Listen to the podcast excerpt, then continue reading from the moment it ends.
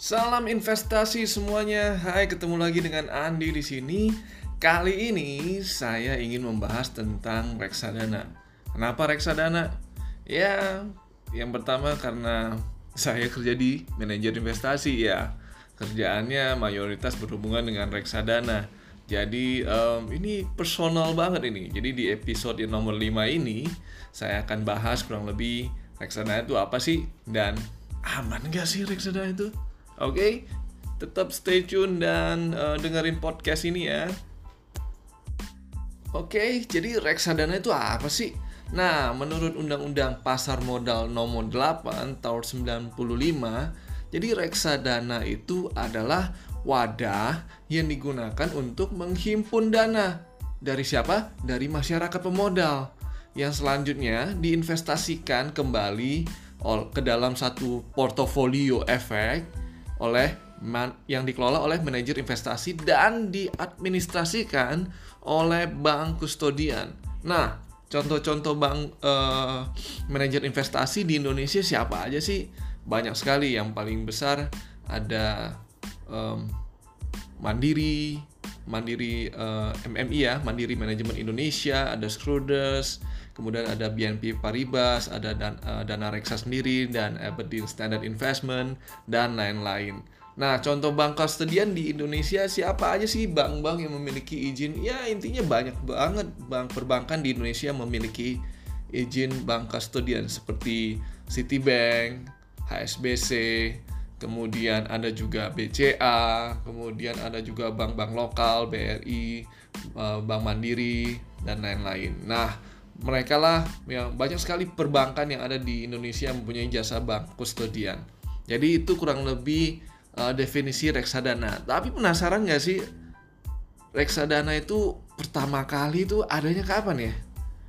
Ah, nah ini bahkan menariknya nih reksadana sudah ada sebelum uh, sebelum saya lahir kayaknya nih. Oke, jadi begini sejarahnya mengenai reksadana. Sebenarnya reksadana itu udah ada di Indonesia tahun 1976 dengan nama PT Dana Reksa. Nah, ini PT Dana Reksa ini yang punya oleh yang didirikan oleh pemerintah nih teman-teman pada waktu itu. Jadi um, belum ada undang-undangnya secara detail, mungkin masih ber, uh, awam sekali dan eh, perusahaan ini melakukan penerbitan reksadana namanya sertifikat dana reksa pada waktu itu. Nah, ini baru nih setelah uh, kemudian pada tahun 95, 1995, wah udah lama juga ya.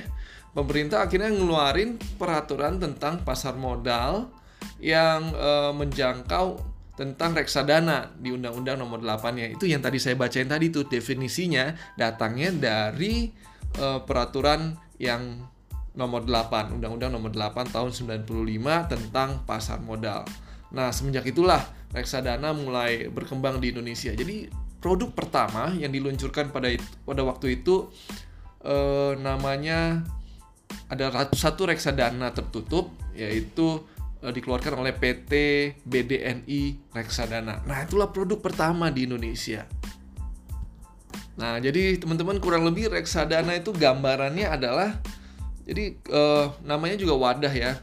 Seperti perorangan ngumpulin uangnya satu-satu dikumpulin. Nah, itu semuanya dikumpulin dalam satu wadah yang di mana itu uh, isinya dana investor dari berbagai ataupun ber, beribu ataupun juta-jutaan orang dikumpulkan dalam satu wadah dikelola oleh manajer investasi dan semuanya itu diadministrasikan oleh bank kustodian. Itulah yang definisi yang saya ingin tekankan. Ini saya mengulang pada sesi ini, ya. Lalu pertanyaannya di reksadana itu aman gak sih?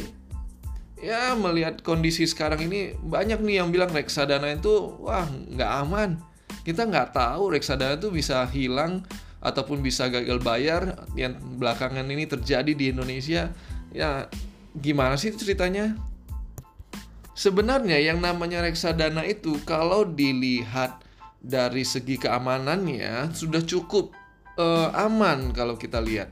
Yang pertama, uang nasabah itu kan tadi dikumpulkan, dikelola oleh satu chef, satu koki saya istilahkan sebagai chef ataupun koki manajer investasi yang gunanya dia memasak ibaratnya adalah kita datang ke satu kafe ataupun satu restoran kita minta perusahaan ini ataupun uh, restoran ini memasak untuk chefnya itu memasak makanan yang terbaik buat kita ya kan nggak karena nggak semua dari kita jago masak kan? Nah itu yang ke, itu yang pertama.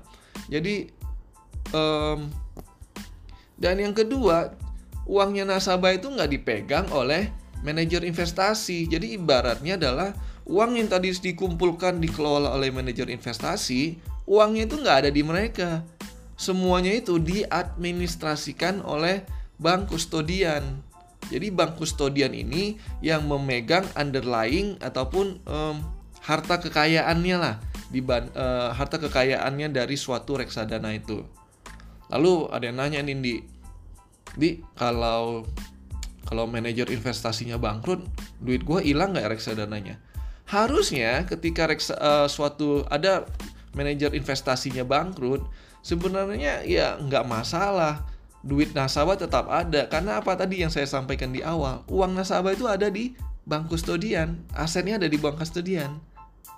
Ya jadi dengan gampang OJK akan memilih ataupun dengan bank kustodian akan dipilihlah manajer investasi yang baru kalau ada manajer investasi yang bangkrut. Nah berikutnya juga pada pertanyaan oh iya kalau manajer investasi bangkrut ya tinggal diganti. Nah kalau bank kustodian yang bangkrut gimana nih ya kan contoh um, ada eh, tahun 2008 ya kan ada salah satu bank asing yang hampir yang ada ya, yang hampir bangkrut ya karena krisis pada waktu itu 2008 ya. Nah, itu gimana dong? Ya sebenarnya uang dana nasabah itu yang di uh, yang dikelola oleh manajer investasi dan diadministrasikan oleh bank kustodian itu bukan merupakan aset perbankan tersebut. Jadi saya analogikan seperti ini teman-teman. Kalau teman-teman ke safe deposit box ya, ingin kalian menyewa satu kotak di sana, kalian taruh tuh semua emas, semua surat-surat berharga. Ya kan? Ketika bank tersebut bangkrut, apakah isi dari safe deposit box itu kemudian uh, kalian nggak bisa ngambil, ya kan? Kotaknya kalian udah nggak bisa sewa, tapi isinya kalian masih bisa ambil keluarkan. Jadi harusnya ya yang namanya bank kalau terjadi bank kustodian itu bangkrut ya tinggal dipindahkan asetnya. Karena apa? Aset kekayaan reksadana itu bukan merupakan aset perbankan tersebut. Nah, itu kalimat terakhir lah yang kalian harus perhatikan.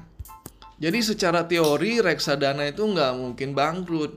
Nah, yang ada yang terjadi belakangan ini, kok reksadana bisa gagal bayar? Ya, bukan karena masalah uh, manajer investasinya bukan, bukan masalah di bank kustodiannya bukan, tetapi ya yang tadi kan uang uang uang investor itu dikelola oleh manajer investasi. Nah, manajer investasi lah yang berhak memilih saham-saham ataupun obligasi ataupun underlyingnya ataupun portofolio efek di dalam suatu reksadana. Nah, bayangkan kalau suatu chef ingin memasak dia memakai bahan-bahan yang berbahaya. Ya kurang lebih ya resikonya juga besar kan? Nah seperti itulah gambarannya. Jadi reksadana itu kita harus lihat juga. Underlyingnya dia investasi ke saham-saham yang seperti apa. Dia investasi ke obligasi yang seperti apa. Jadi kita harus wajib harus dan wajib tahu untuk mengetahui apakah suatu reksadana itu aman Ya kalau reksadana itu diinvestasikan ke saham-saham blue chip yang sekarang ini ya contoh eh, BCA, BRI, Mandiri, Astra dan yang lain-lain blue chip ya yang big cap harusnya ya kalau market turun ya contoh tahun ini year to date sudah minus 30-an persen ya kurang lebih reksadananya hampir minusnya 30 persenan ya kan? Tapi kan nggak gagal bayar karena apa?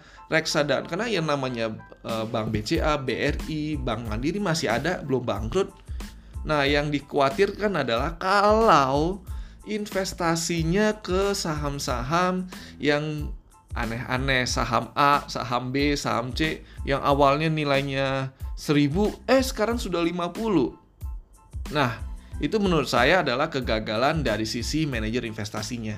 Kok bisa sih suatu manajer investasi memilih mayoritas? Kalau cuma satu dua saham, oke okay lah Tapi kalau mayoritas isinya saham gocap yang dari 1000 jadi gocap ataupun yang ratusan jadi gocap 50 itu menurut saya purely adalah uh, dari manajer investasinya.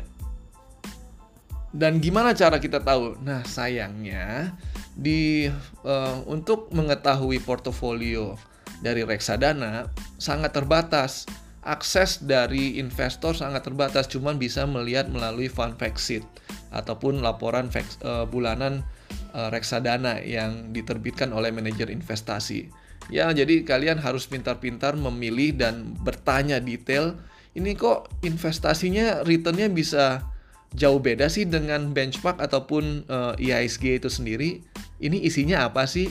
Nah, kalau teman-teman bisa uh, kurang lebih mengetahui kok beda banget ya performance-nya. Apakah ini manajer investasi yang benar-benar jago atau manajer investasi ini berinvestasi pada aset-aset yang benar-benar high risk ataupun resikonya yang super super tinggi. Jadi ibaratnya bukan pada saham-saham yang blue chip.